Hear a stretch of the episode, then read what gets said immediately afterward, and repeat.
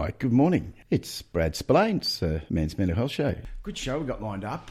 Boudi, how are you, mate, first of all? I'm well. I was just talking to my uh, grandson, uh, Elijah, um, on the way up. So he was, on the phone. Yeah. And uh, he's uh, six uh, and he's a handful. Mm. Um, now, my, my daughter, uh, Elsha, um, if you're listening, Elsh, hi. And um, she's such a great mum, uh, Yeah. you know, r- raising this boy. Um, and he's a little bit of a hellraiser. And she said, I'm a hellraiser. Um, but I but I but I kept it well hidden. he aged. He's just a hellraiser. um, so, yeah, there's a live wire. This is, this is your grandson over in Yeah, yeah, Perth, uh, and- over in Western. Australia. That's it. That's it. And we have the wonderful Zoe Taylor. I think this is now third or fourth show. And Zoe, like um, John last week, has made the big trip from the Northern Beaches. So Mm. kudos and thank, you. Massive effort. How are you? Yeah, I'm good. I'm good. It's been a good year, I think, since since you last came on. And oh, I think it was back in 2018. wow, wow. Was 20, it? 2019 maybe?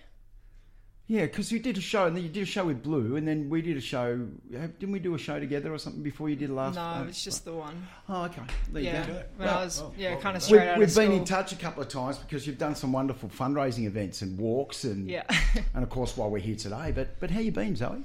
Yeah, not too bad. Pretty busy. Um, Just spent the last seven months in Europe Yeah. um, for uni, so that was exciting. Something different. Hey, we were talking about that outside. 'cause- So you did an exchange, uh, a student or with with uni. So obviously someone came over here, stayed with your folks. Uh, no, it's a bit different. Um, so you pretty much live on campus, so it's all done through the uni that you get into. Oh, okay. Um, over in it's kind of southwest London near Yeah. Chelsea and Putney. Um, nice part of the world. But yeah, did uh, four months there and then went travelling for two. So what time of year did you get there? January Oh, well, when it was peak peak winter. yeah, they're, di- they're different people. Uh, Londoners in January, and Yep. and just, they're just there's no patience, or it's a bit like me today. Everyone's so rude; they push in front of everyone. But come summertime, they're a different. It's an amazing city in the summertime. Well, Boudi's just come back from there, and he'll tell you that it's, it's incredible in the summertime. But geez, everyone's so depressed. It's because it's dark, like Yeah, it's raining all the time. It's cloudy. It's, eighteen hours a day. Yeah, Oh, it's dark. and the Yeah. sun sets at like four p.m. Yeah. in January, which is just a massive wig out. Like you'll never get used to it. No. And how's the studies going? How was it? It's going. Yeah, um, yeah, it's getting a bit harder now that I'm in my third year. yeah. Um, st- got a little bit longer in my degree than I'd like, but um, we're getting there. yeah, good stuff. Yeah, still don't really know what I want to do with it, but Yeah. there's a few things that have popped up that I might be interested in. Yeah. What, like, such as, what are you thinking of? Uh, well, with the fundraiser last year and this year, I'm quite interested in potentially doing charity work now. Awesome. Yeah, I was quite into it last year, especially when I was doing it on my own. Raised a lot of money, found the marketing quite interesting. Yeah, I think I just gained quite a few skills and saw a different perspective of like a mental health career. So, so let's talk, talk about last year before we come to why we're here today. But Yeah. because you did, you you did a, a, a terrific walk. Like it was like two hundred kilometers or something. What was it? What- what- Am I? No, I mixed up with. I ran 50Ks Oh, over October. okay. Yeah. Right. Well, still. Yeah, look, for someone that doesn't run, it's a lot. So, so the purpose behind that was obviously for mental health, which is what you've been so passionate about yeah. since I've known you, anyway. And how much did you raise? So yeah, it's for Black Dog Institute. Um, they do it every October, I believe. It's called One Foot Forward, and Right. you pick how many kilometres you want to walk or run over October. So I thought 50 was a pretty achievable goal. And in the end, I believe I raised five and a half grand Wow. Last year. Yeah, that's a good one. yeah. There was a lot of tears um, from me. I think in the first two hours, it hit two grand. I just, I had so many emotions running through me. I Yeah. was crying, I was laughing, I was like, "What the hell's going on?" It's Um, it, it's a wonderful feeling, isn't it? Yeah, Yeah. well, I kind of got to thank my dad for it because he put it out to all his friends and work friends. I didn't know he had so many connections, but majority of them were the ones that donated like a big Yeah. chunk of money. So yeah, I've got to give it to Adam for that one. yeah, yeah. And I bet you the Black Dog were very grateful as well. Oh yeah, they raise so much money. There's so many Mm. people doing it. They have a little leaderboard where you can see where Oh. you're placed, Mm. which makes it a little bit competitive. But Well, I guess with the competition though, it sort of gives you more drive, doesn't Yeah. it? You know, it's, it's the Aussie way, isn't it? you yeah, know? exactly. Yeah, I, was, I just got back from the South Coast. I was down seeing my father, and we, we always have these mini competitions with each other. It wouldn't matter, you know. It's, it's it's I don't know. It's just something that we must be into the competing drive. But Toby, your good friend, yeah. tell us a bit about Toby and, and, and what's happened there. And it's it's quite a devastating story. It's very sad. Yeah. Well, obviously, without going into too much detail about Sure. it, um, Toby lost his dad a couple months ago, sadly to suicide. Mm. It was a bit of a shock for everyone, but I guess that comes with mental health. It's the people that you never see it coming from. So he, he, had no history of depression. Um, he had a bit of a history, Right. from what I know. I don't know the full extent of it, yeah, yeah. but obviously, the kids being quite young over this time, they Yeah. weren't fully aware of it. But yeah, I don't really know who knew what. I had no idea about Yeah. it. yeah. But yeah, so it was a bit of a shock for the whole community Mm. because his dad was such a such a bright presence in the community. He was always very chatty, got along with so many people. The, the ripple effect is enormous, isn't it? Yeah. Mm. And so, when obviously you found out um, what had happened, you, you just immediately thought, well, we're going to do something about this, raise some more awareness. And Well, I was away. I was in uh, Scotland at the time, so I found it particularly hard being on the other side of the world, um, trying to support my best mate. yeah, But like at the same time, I knew there was so many people at his house all the time, Mm. and there was a lot happening with Mm. it. So he had the support system. yeah, I just still felt like there was you were I- hopeless, yeah. well, helpless anyway. yeah. But yeah, I was lucky I had my family as well calling and checking on me. But yeah, it was yeah just a bit of a shock to the system. But I was super keen on doing the fundraiser again this Mm. year anyway. So I thought I'd put it out to him and see if he was maybe comfortable doing it in memory of his dad Great, um, and just making it a bit more special this year. yeah. And he said yes straight away. And I see you've raised quite a fair bit of money already. Yeah, we um we're just under. Oh, actually no, we just hit seven grand. Yeah, yeah. Wow, Yeah, isn't that terrific? yeah, it's been pretty exciting. But it's not. It's not just the amount of money; it's the amount of people chipped in on this. It's. Oh, I saw the numbers the other day. It was phenomenal. Yeah, because there's a few like big donations, but Yeah. there's quite a there's more smaller ones, which means that more people are getting around it, Mm, and it just mm. shows like how much it actually affected the whole community Mm. um, around where we live. Wow. We've got the event coming up on Saturday night. Yes. Yeah. Yeah. So because Toby and I used to work together, Mm. um, he just left recently. We thought um, that we'd use the venue um, and maybe put together a little fundraiser night. Mm. Um, we're going to have live music, a raffle. I've had a lot of um, our local liquor reps be kind enough to donate uh, a lot of merch and alcohol for Wow. the raffle. Is there still tickets available? Yeah. So why don't you tell us where's it at and what time and Yep. Uh, so it's at Forest Hotel, French's Forest. it's on the social pages I've put up as well. Yeah, it's in the northern beaches in Sydney, a bit far away from here. Mm. But everyone's welcome. Doors will be opening at six thirty. We'll have two acts playing. One of them is a guy that I work with, Luca. His band has been kind enough to volunteer to play. Awesome. Um, and the other band, I don't know if I'm actually supposed to like reveal who it is, but it's just it's a big special family and friends Okay. um, doing a performance. Awesome.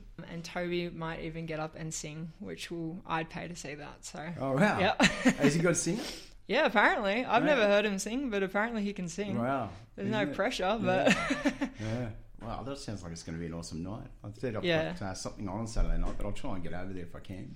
yeah, it'll be good. I'm very nervous about it. Yeah. It's my first event that I'm ever hosting, Yeah. so there's a lot of pressure. Yeah. She's amazing, isn't she, Bodes? You know? Absolutely. It's inspiring. Like my, my daughter's only a couple of years younger than, than Zoe, and we've just been managing to connect over the last couple of, oh, probably 18 months, and been able to really drive some wonderful conversations about some things, and particularly around both of our mental health situations. And um, I'm just, you know, eternally grateful to her for that. But it's always a, a breath of fresh air to see someone as young as yourself just wanting to drive something so important, Zoe. It's truly wonderful. So kudos to you, mate. Thanks. Yeah. What do you think, Boats? No, uh, absolutely. You know, to become engaged in real life issues is a tremendous act of courage and commitment, I think, to the biggest story of our human journey. So, all power to your testimony and, and input, uh, Zoe, and all the people that uh, love you and care for you and sort of, you know, are supporting your journey as well. And for Toby, the loss of, of his dad in that particular way that you described is al- also a uh, almost inconsolable loss at some level. It, it takes a lot of work and embedment in people around to be able to hold that grief and, and to kind of make sense of it. You know, I mean, at, at one level, you have to keep honouring the sort of uh, memory of, of the good times with dad, and then also um, hold that reality of deep loss. And that's not easy to do. That asks a lot of our capacity to hold big issues uh, in heart and mind. Um, that's a big piece of work. So. Yeah, yeah, yeah. I can't imagine. How's Toby going now? Because it Toby's father's name Warrick? Warrick. Warrick, yeah. Warrick. Um, he's doing okay now. I think. Sorry, sorry. No, it's Yeah. alright. He's doing a lot better, Yeah. obviously, than what he was doing. Mm. I think the fundraiser is a bit of a tricky one for me because I'm trying to promote mental health generally, but I'm also not trying to push anything with him that might trigger something. Mm. Mm. So I've kind of taken control over all the Mm. organising. All he has to do is run. Because yeah, I just I want the night and the whole fundraiser to just be something that he can look back and Mm. just kind of be proud of. And I know his dad would be so proud of him for doing Yeah. it. And I want Mm. that to be what it's all about. Mm, mm. So yeah, it's a bit of a bit of a tricky one. Yeah, Mm. it, it, it would be, and being so recent, yeah, very, very difficult. But as you say, I guess that the, one of the main things that drives you is what Warrick will be looking down and seeing now, and how proud he'll be. Yeah. You know, like what a wonderful, wonderful nod to his father to Yeah, have that strength to be able to then get up and drive a fundraiser along with yourself, and then to go for a run. yeah. Yeah, Mm, yeah. I wonder with with other surrounding friends, the discussions and how's that? Have you been? Have you guys been talking openly? I guess more around your own mental health or how things are going, and you know, how do you sort of then bring up, hey, look, you know, how you coping this week? I had a couple of bad moments where I was in the car at the set of lights and I just lost it. Are you talking quite openly about stuff like that? You're finding it easier these days to do that? Well, I'm very open about Yeah. my mental health. I always have been. I actually recently just started seeing a psychologist again. Oh, did you? Yeah, since I came home, something's just like felt a little bit off, Okay. Um, and I thought it might be just Get the ahead of it. transition. But yeah, I know with my years of experience with mental health, Yeah. when to kind of like check in with myself and think, okay, it's time to actually do something about it, um, Yeah. because you're past the point of like being able to help yourself. Yeah. And I preach to all my friends that there's professional help around you, and like sometimes the hardest thing to do is just like take your own advice and actually do it. Yeah.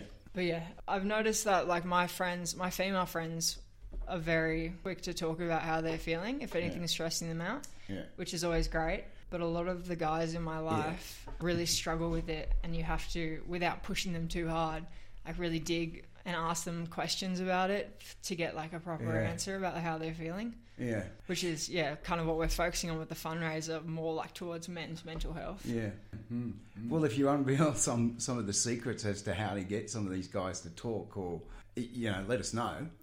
but I always find that, like, I won't mention the name, but I've got a good mate at the moment, and it- it, just going to him, it's it's as soon as I'll go there, he'll he'll eh, segue out of it. So I'll try a different approach and go around a, a, a different way. It's very difficult, but I, I think that's a, a wonderful skill you've got to be able to acknowledge. Oh, look, I'm just perhaps feeling a little bit of a shift. You know, I'll jump ahead of this. You know, I'll go and have a chat with someone.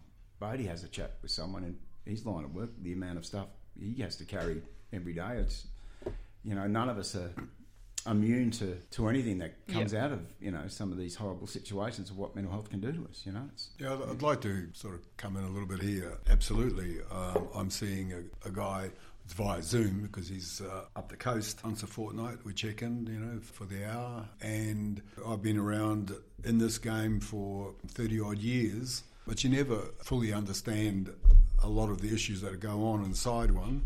And it's really helpful to be able to engage with someone who's well trained who has that capacity to sit with you, not in judgment, but in in an openness to explore what it is that um, is causing a problem or a simmering or a something, as you say, Zoe, slightly off, and you want to try and get on top of it. And one of the ways in which I express my thoughts to uh, to the guy I see, who's maybe four or five years older than me, it's, int- it's interesting, isn't it? I'm 74, he's 78. So, um, but he's been around for a long, long time, and very wise old man is by writing poetry and also writing uh, storms of sort of kind of feeling that I sometimes can get into. Um, but I've got to offload, I've got to unpack something. And because I'm good with words, and he, as a PhD uh, psychologist, he delights in the depth of my sort of kind of exploration. But it provides a means by which we I, I can engage. And I always feel at the end of the hour, something settled, something um, more things for me to consider more ideas that I can incorporate into my reality, more hope that I, uh, um, I'll get through this. You know, yeah. all, all, those things which are designed to build up your resilience and to mm. understand and regather uh, the inspiration and the desire mm. to be as real as one can in this life. And I don't think it, there's any point in one's life in which the right person sitting with you will make a huge difference. And I think the great tragedy is so many of us somehow or other deny ourselves that opportunity to be resourced by someone who's got a skill set, right. um, a counselling sort of skill set that can genuinely hold a space for yeah. real dialogue to mm. occur. Mm. And you know mm. when things are really cooking because there's a there's silences in the hour and then there's suddenly a flood of sort of kind of thoughts that sort of well up and that comes out and that's the, that's laid out between the two of you and then yeah. uh, you know I sit back for a moment and he might come up with a sort of uh, uh could you say more about that or you know something gets activated within him to, to offer mm. yeah yeah I know what you're saying yeah yeah yeah, yeah. yeah. so uh, any listeners if you're wondering is there any merit in counselling mm. I'd say emphatically yes but with a caveat you might have to try an, a number of people to get the right fit. So yeah. if your first experience of someone and you feel that there wasn't a connection, mm. um, and you know as soon as you get into the space whether there is something yeah. happening that is drawing you to uh, to arrive. You know mm. what I hmm. mean? And at, at, the end of the hour, you have a sense. Yeah, I think this will work. Yeah. I had yeah. a guy come up um, it, it, once to see me, and he and he climbed the top of the stairs never exchange of, of words between us. He just took one look at me and said, "This is going to work. This will this will work." I remember you telling me this one once. Yeah, this will yeah. work. Yeah. And it, and it did work, of course. Yeah. But what happens energetically is always beyond words, and I think it's an open-hearted posture. If, if you, it helps enormously, you know. Mm. You know, and if someone's struggling. Mm you're right. You don't push. You don't. You know. You know I mean, you can almost you, sense it. Yeah. Yeah. Yeah. You, you, you, have to sit in a bit of stillness to allow those defences to dissolve enough that a word might be offered, or two words, or five words, mm. or even a rush of energy mm. or discomfort. And one of the things that's really interesting is how do you sit with uh, when you make a mistake? There's a moment as the therapist uh, or the psychologist right. that you wander off or you don't pay full attention to something, and you might ask a question right. which is totally irrelevant to the sort of client that's sitting with you. Mm. And you have to own up to your therapeutic error, you know, mm. where, where, when mm. you've drifted and uh, keep keep bringing yourself back. Yeah. And good therapy can come out of a therapeutic error mm. because what it actually tells the other that we will make mistakes, that yeah. there is no perfection, there is no uh, ultimate knowledge. Everything is an exploration, and if we're honest enough to sit in respect, yeah. Uh, a conversation will emerge that ultimately has healing value in it and merit. So mm. I mean, it's, it's, a little bit of a long-winded sort of kind of. But but, uh, but, but, no, it, it, no, it's not really. I mean, it, getting back to like Zoe, Zoe says she's been very open about her mental health, and yeah, look, so have I. But I was talking to my father. He's when he feels a shift, he goes and talks to somebody it just seems to be something that women and girls are so much better at doing within their friends or their group of getting to that situation. I think what's important for a lot of men to understand, and this conversation came up the other day, I don't want to see anyone that starts with a P, psychiatrist, psychologist, psychotherapist. I'll put me on drugs, I'll change what I'm thinking. Well, it's, it's, it's important to know. Like, I, I didn't really, I thought we'd sort of evolved a little bit further from that understanding, but we're all different. But it's important to know that you control the narrative always or generally, unless you hand that, that over. You know what I mean? Like, or you have that taken from you, which you'd like to think you're not going to have that happen to you if you're locked up in a home for 48 hours, or you know, or playing up. But you control the narrative of where you want to go with your therapy or why you're there because it's quite basically led from the therapist or the person you're talking to with very direct, simple questions of where you want to be. Mm. That makes sense. Is that, am I? You find that when you when you're talking to someone or when you're choosing a therapist. Well, there's a couple things there. The first one, I think, with men or the the guys in my life, I feel like they are more comfortable talking to a girl than one of their guy friends. I don't know what it is about females, but they must have some sort of calming presence that makes them feel more comfortable. Mm. Because I can get a lot more out of people than I know that their mates can. Mm. And I don't take that as like a compliment to myself. I think it's just a common thing. But you don't also pass back to the guy and say, "Oh, come on, mate, oh, harden no, up, harden up." You know, like you know, this is just something you're thinking about. You can get over this. Yeah. You know, which is often what we we sort of dismiss slight indicators or signs as men from men to men. You yeah. know what I mean? I think the second thing is probably as well the the cost of seeing someone. I know that's always been a thing for me. Like uh, over the past, God, what is it, like nine or ten years now.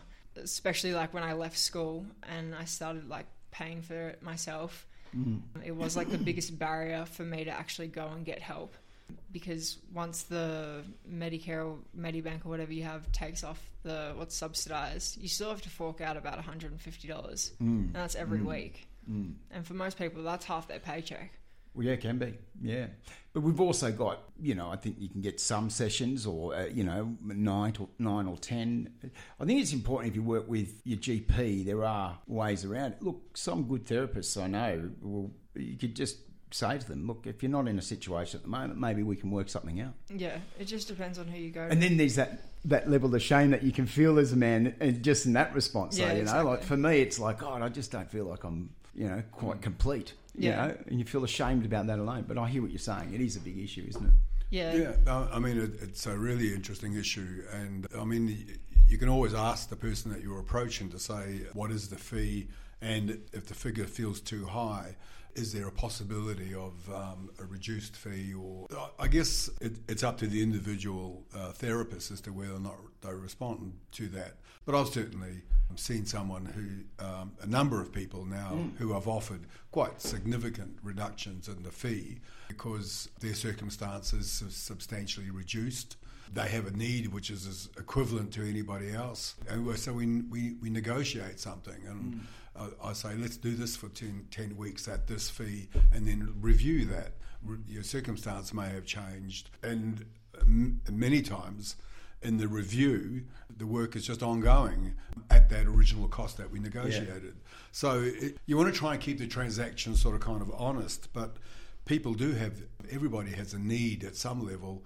Um, and if cost is a problem, that's uh, uh, there is no resolution. Mm, the person mm. carries their distress on their own mm. and starts to feel somewhat disempowered or, or n- not feeling that there's any way out of the dilemma that they're in.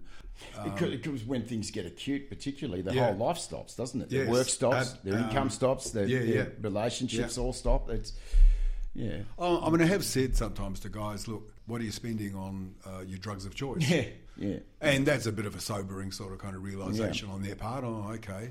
You know, would you be willing to forego some of your consumption um, in order to meet a fee, given that some of the growth that might be uh, possible, you know, may well change the course of your direction or life or ideas yeah. about who you are. Yeah. So I think one of the things about the shame of needing help and the fee can conflate. But if you start to see it as I'm resourcing myself uh, to make sense of what I'm struggling with, so that I can resume the, the story of living, mm. living well, that's not a bad investment. No. And I think we need to sort of think about it in self-resourcing rather than as a terrible, a terrible cost.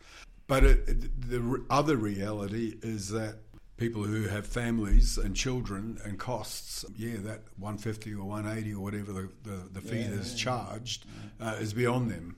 And so that's an uh, um, yeah that, that is an ongoing issue, Yeah. and I, I I don't know how to resolve that. But there are sort of self help ways of co counselling, for example, as, as a model in which people counsel each other. So it's a co counselling thing. So you might find someone who you trust and they're willing to um, work something out with you, but you're actually offering to listen carefully to the other, and you take turns.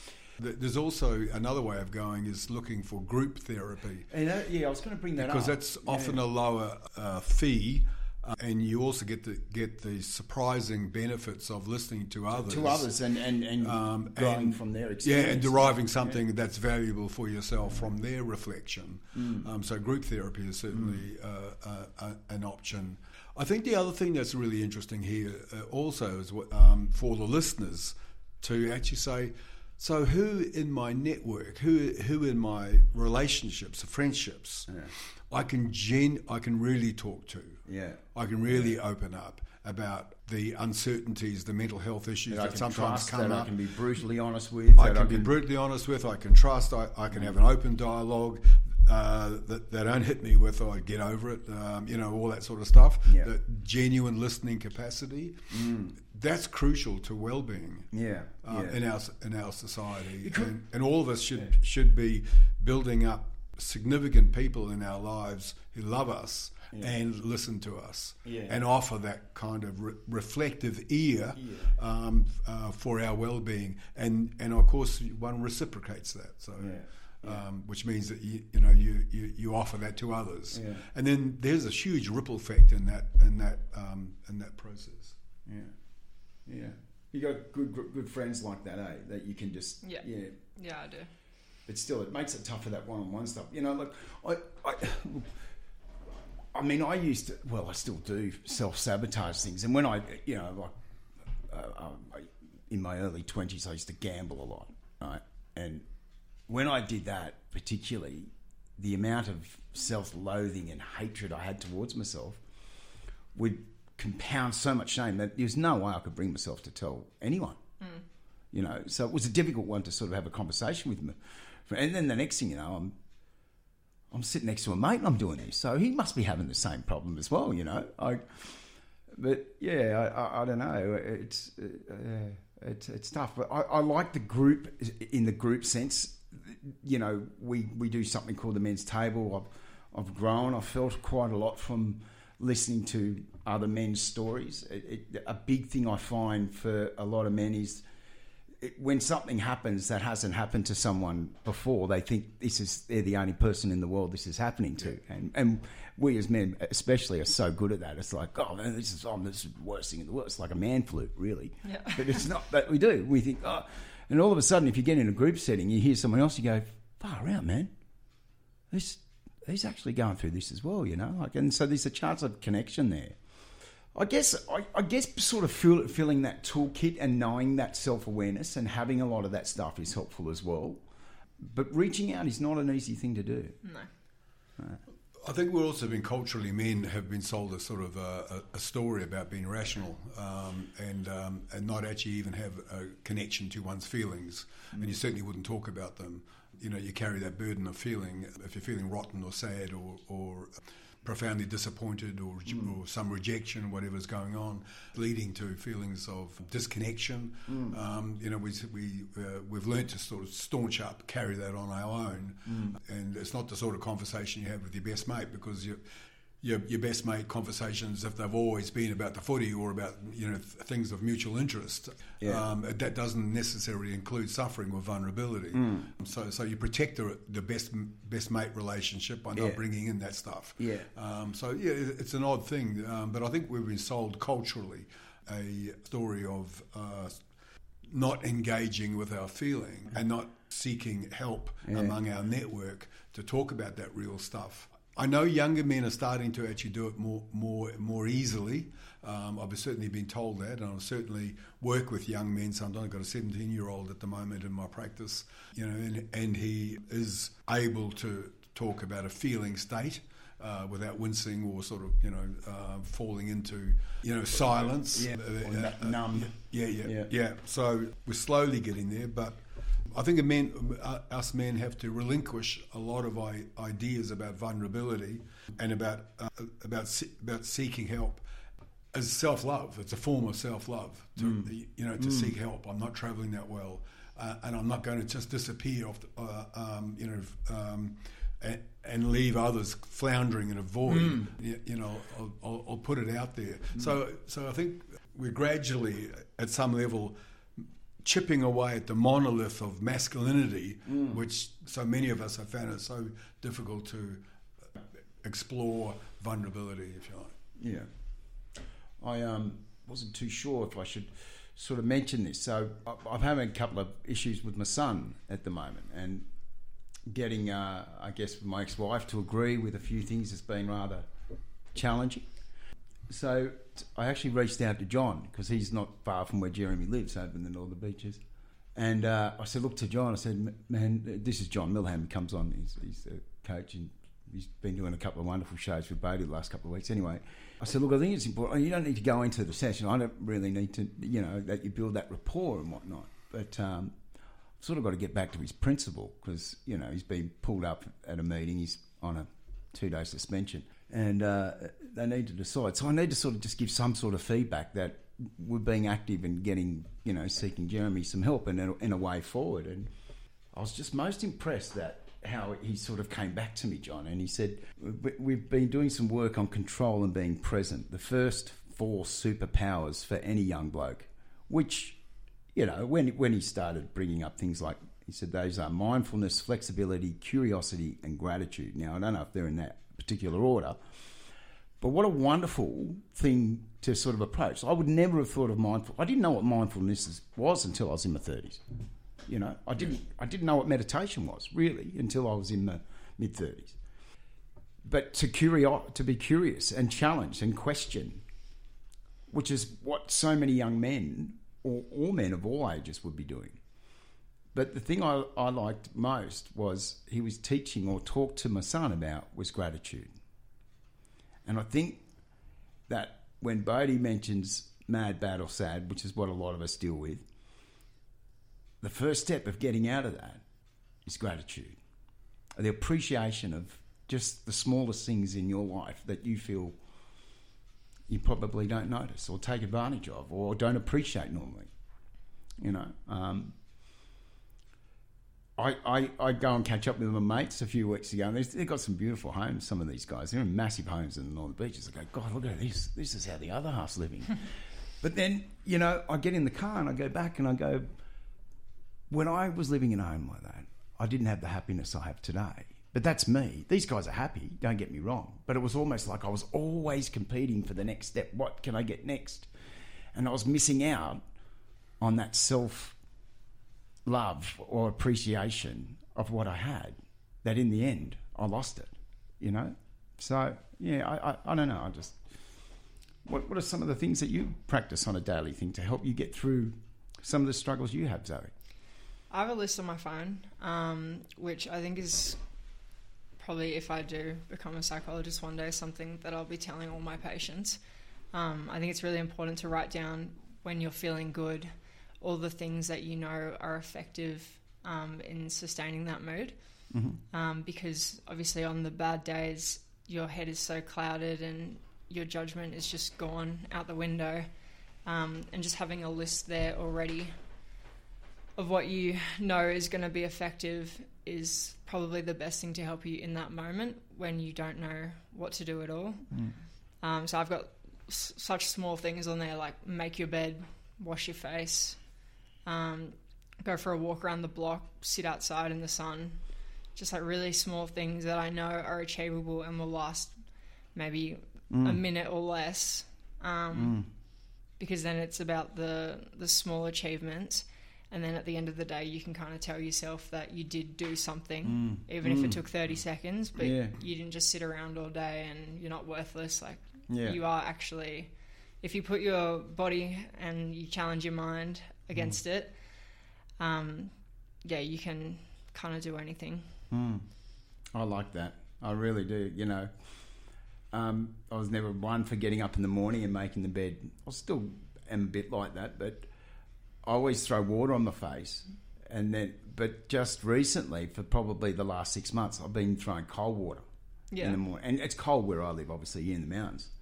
But boy, it makes a difference. Just Yeah. that that immediate. That stun, that shock, and, and it's like, oh right, I'm awake now because I'm very slow going in the mornings, you know. Um, but that's I love that man. It's wonderful, wonderful things to do. So, Yeah, I've started swimming recently. As but you're well. also making notes of things that when things aren't going well, aren't you? uh, Or yeah, what some of those triggers might be, or journaling's definitely on that list because it's something that just seems really hard. Journaling, I feel like it seems like too much of an effort to grab out like a pen and a paper, especially because everything's done on computers these days. right. um, and just writing it all down, especially when you don't know where to start or how Yeah, you're actually feeling. Yeah. But I find that once I like start writing, it just all comes out, and then everything that was just running rampant in my mind is all of a sudden on paper. Mm-hmm. Um, and then another one was like a journaling prompt that I found, and it was right at the end of the day, write three things that you're grateful for, and it could just be like um, a customer at work like smiled at me today. Yeah. like just small things like that um, where it kind of like reminds you that not everything was bad. And mm. there's subtle little things in the world and people are trying to be kind and make a difference without like just subconsciously without you mm. even realizing it mm. Spot on, isn't it? Oh yeah, You know? yeah, no, uh, gratitude, um, absolutely. It's, uh, It's such a powerful thing. it, it, it really does attack those kind of negative thoughts or, or sad thoughts or despairing thoughts or Mm. that sort of stuff. You know, after um, the uh, referendum the next day, uh, um, um, in, in a bit of a state of shock, I must say, um, uh, I had to sit in the sun for a, a good number of hours. I had to watch the birds flitting around in my garden. I had to watch the wind soughing through the pine trees, um, um, and I had to keep reminding myself um, that um, th- this is contextual. Um, this is an event, um, but it's not the end of it, of anything. Maybe the start of Might be, something. yeah. I don't even know what that would look like. Yeah. But the sun keeps rising. Yeah. Um, you know, I'm warmed by that sun, um, and uh, and then I was also able to sit in the realization that um, and what popped up for me as I was sitting there in that sort of thinking about those people, Aboriginal people who worked hard to try and get the yes vote across. Yeah. Um, I was thinking, you know, I've got a white face and I've, and I've never experienced systemic dispossession. Yeah. Um, um, and I never, I don't know about it, but I can sit in solidarity. But I'm not even sure what that word means, you know, because it reads at some level to uh, colonial history. So it, it's just really um, how how do how do you how do we sit in relationship to all of us um, in Australia, um, despite the yes or no, and how how might we understand that those who said no had for them felt very good reasons why that was a concern, and to um, ask bigger questions rather than um, questions that shuts things down. I, and, I and, guess. and it's hard to like and we're just using this as an example but it's hard to after the follow of that whatever your decision was to to draw positive or what what, what have I learned from this um, you know immediate thought is anger I mean my, my father went one way I went the other and you know I knew it was going to come up in the car drive on the on the way home I knew it was going to come up and I you know when I get passionate about, I get so sensitive, or I'll just come in with my reasons, as in, you know, I, I, it doesn't make sense, or you know, I'll I'll, fight, I'll spy, I'll fire back with a comment that, you know, is really just to get him to fire back with something to me, and then. Yeah, it's a, but then I went and got two coffees this morning, and a wonderful young man over the road. He's a he's a real character, Diego. He won't mind me saying, and he just said, "Do you know what that meant?" Like he's he's only nineteen, and he said, um, "I had no idea about the lives of our Indigenous people before all of this came up, but now I feel like I know so much more. I've learnt so much more over these last six months mm, mm, mm. about our Indigenous culture than I have done in the 18 years before this. You know, it's a wonderful, what a wonderful thing to say. Like I got the coffee, I went back and I went, wow, man, like you know, hmm. that's that's a pretty powerful thing that he's drawn from that, hmm. and a young man to say something like that, hmm. it's awesome. Yeah. Uh, so if it can come back to you, I'm really interested in your understanding that you note that young men or and older men sometimes find it more easily to talk to a, a woman or talk specifically to you. You know, I think that's a, a, a wonderful insight. Is there more you can say about that? Because sometimes we, in men's mental health, we sort of kind of assume that men need to get together to sort of talk, and, and yes, they do. But I think reaching out to the, their women folk, um, or, or a sister, or an auntie, or, uh, you know, whatever, you know, can make a difference. And I think it's such an asset that you, you describe. Could you say a little bit more about what it's like for you to know that men lean in when you say, How are you? Um, I think it comes back to the stigma around men's mental health, um, how there is a lot of shame and it's not okay to not be okay. Um, it's just something that's been embedded through everyone's minds throughout history, really. But I read a study a while ago for psych um, about how women, it comes back to the maternal sense. Um, so I think men just feel connected to women because potentially it may remind them of their mothers um, and it may give them that sense that they're safe um, and they're being cared for, assuming that that person's had a healthy relationship Sure. with their parent. Mm-hmm. Also, the f- yeah, so just the fact that most boys share the same idea about how we don't talk about our feelings, we make jokes about it, um, we take the piss out of most things, but we're never going to have a serious conversation. Um, again, I'm saying this from like an outsider perspective. No. I'm not in these groups. Yeah. I don't really know what happens, but I have heard some some comments that could probably be a bit of a more serious conversation. Mm. But yeah, I think it all just stems back to that. Really, is that they all kind of share a common theme of Mm. we've never spoken about this before, so why are we going to start now? Mm. Um, whereas girls, the stereotype of female relationships is that we gossip and that Mm-hmm. we chat a lot and we're emotional and we're sensitive, which honestly can be used as an advantage. Like I would say I'm emotional and sensitive, but like I've learned Yeah. so much about my mental health because I'm emotional and sensitive. Um, and like my bad days when I like it is a bit bad and I do tend to rant to people. Mm. Like it's not something that defines who I am. I'm not Yeah, just yeah, yeah. being annoying. I'm just expressing myself. Yeah. And it's just a part of me. yeah. And I think that should be a thing that everyone kind of gets around is that Mm. it's normal to do that and it's normal to feel those things. Mm. But if you don't talk about it, it's going to be abnormal in your head. Mm. And it always will be until you just grab, I don't know, full understanding on it. Mm.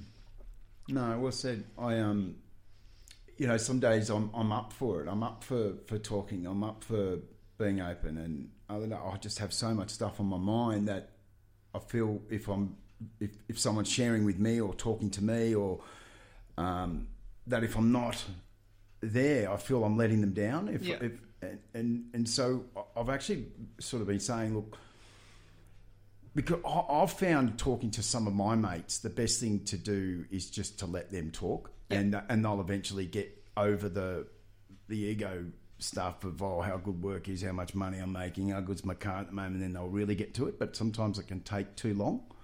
And and if I say that, hey, let's just get to it, then they'll sort of go, oh, hang on, man, what? Yeah, so I, I struggle with that being present if I've got too much on my mind and being able to do that. You're far more skillful at being more direct, Boudi, than, than Well, I- and yourself. What Zoe. was interesting, you know, um, uh, going to badminton on Saturday, uh, Sunday morning, Hmm. and I walked in at uh, half past eight, and people were starting to play, and I just found myself in a anger, and I said, "Who?" There was about twelve Oh. people around. I said, "Who here voted no? Let's have a talk." Suddenly, the game, all the game stopped. You know, Very direct. That's what I meant. That's Boudi. it, it, it was very direct. And what was interesting is one of the players, uh, Jacinta, she just came over and, and she just gave me a huge hug and she said, I, I know how you're feeling. Yeah. and that and then the anger sort of sort of came down. And I'm grateful that Jacinta came out in that way. It was unexpected. Yeah. Um, but she just came out of the gr- group, dropped the racket, came out, Yeah. just gave me a big hug, and yeah, and I sort of then could play badminton. Yeah. Uh, but I was so, I was I was angry. I was carrying a, a, a Mm. pit of anger. But I love that no, notion that you bring up, Zoe. It's not it, that so many boys, men, Mm. it's it's not okay to not be okay. Mm. So somehow or other, uh, I had to keep reading that to say, what on earth does that mean?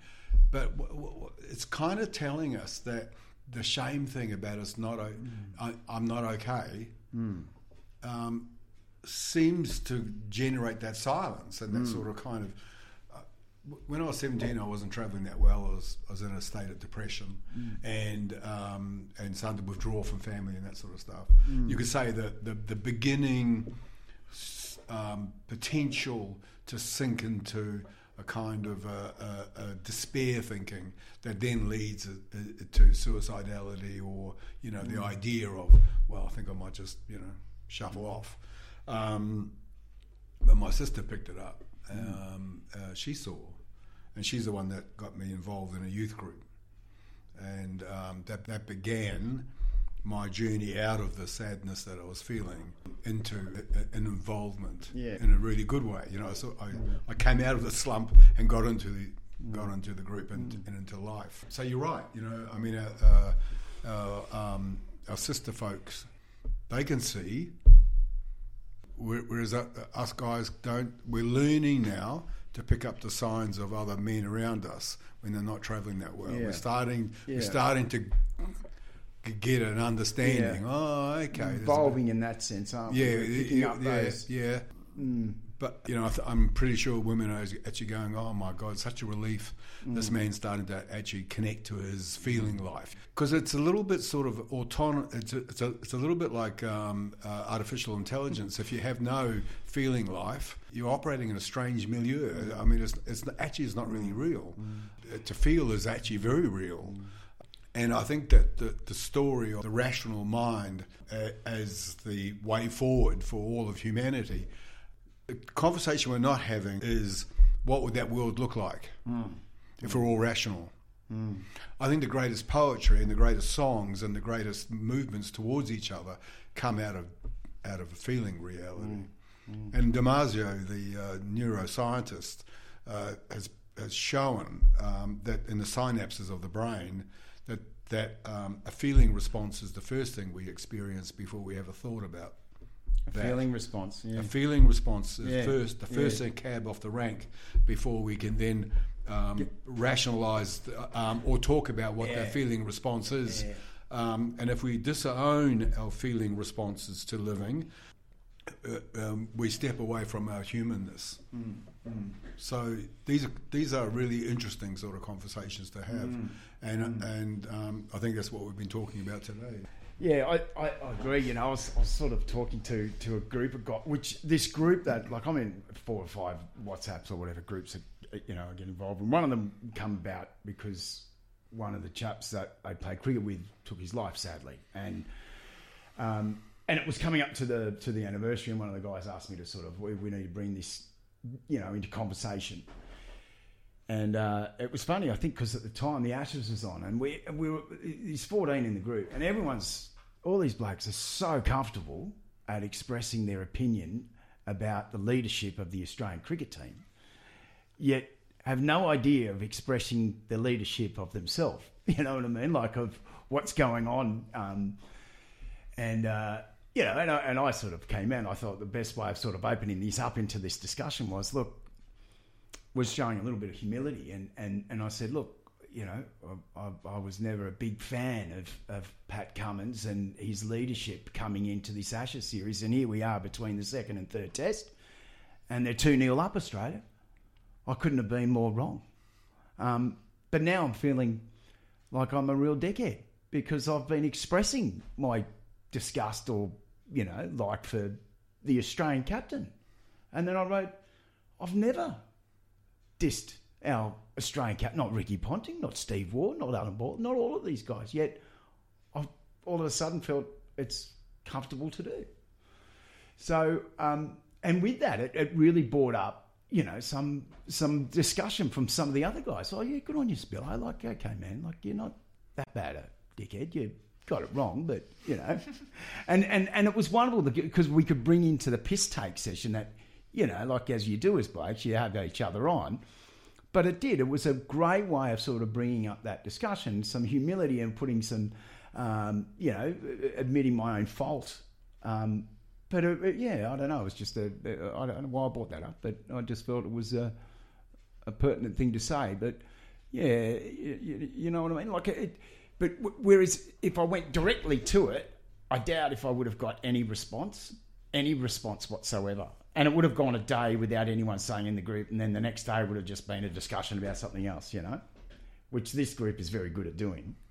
Um, Oh, look, I think it's a great example um, that you that you get to suddenly get very interested in why am I so con- why have do I have such a conviction about this person called Cummings? Um, where's that coming from? Yeah. um, yeah, and uh, maybe trying to deconstruct. Um, Yeah. And and that was it. I knew what I, before I put that out, what I was trying to to to connect to, or what, what I was trying to get to. Um, but you know, yeah, yeah, yeah. To deconstruct the whole thing from from go to woe was yeah, pretty clever of me, really.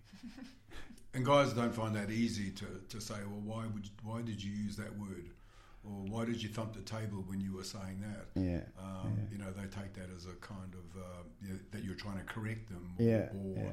Um, but just asking the question: um, to, Hmm. to, uh, can, Is it possible for you to examine just just what was flooding up for you in that moment? Hmm.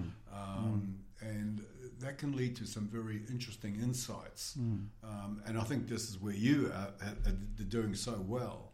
Is that you're becoming interested in what drives the, the words that comes out of you, um, um, and um, and as as to become more skillful in the things that you wish to say. yeah, It's Yeah. always about Yeah. increasing one's skill set Yeah. or one's insight or depth of knowledge. And sometimes for me, the more I know, uh, the less I'm inclined to say anything. yeah, Um, yeah, I'm just listening. yeah, yeah, yeah. No, good point, man. Well, we've come to the the back end of the show, guys. Zoe, thanks for coming up. That's all right. Thanks for having me. And uh, I think um, you know this this this could be something for you to do down the track. Like, you know, a charitable get behind Zoe and or get Zoe to to head charge the front of of getting this out there for mental health and and exposing and reducing the stigma and raising more awareness. Good on you, And- man. And your marketing interests. I mean, I, Yeah. you know, our society is built on the skill of marketing and getting the message out there. And I think it's an underrated skill. It's a really interesting part of um, uh, profiling a, um, an issue Mm. and building a solid uh, uh, awareness around that. Mm. Um, so I've got a great deal of respect for those who learn those skills. Yeah, it's definitely something I'm still learning, but we're getting there. I've got a lot of help around me. Yeah. But it's great for physical and me- your own mental fitness too, isn't it? You know, Yeah. good on you, man. Thank you. All right, so it's uh, the, the night's on this uh, Saturday night at 6 p.m. at French's Forest or Forestville RSL Club, I should say, um, in memory of Warrick Hills. Um, if you're in the area, you want to get involved and go and see some good live music and support the Hills family, um, you can do so. I'll put something up on the Men's Mental Health Show again. Um, but a big thanks again to, to Zoe Taylor for coming up. I apologise. I thought we did this as our third show. This show. I thought we'd done two. So um, we'll have to do another one this time next year or Yeah, something. alright, okay, sounds good. and we'll get a touch uh, touch base. Yeah, of what's going on. Yeah, Yeah, wonderful.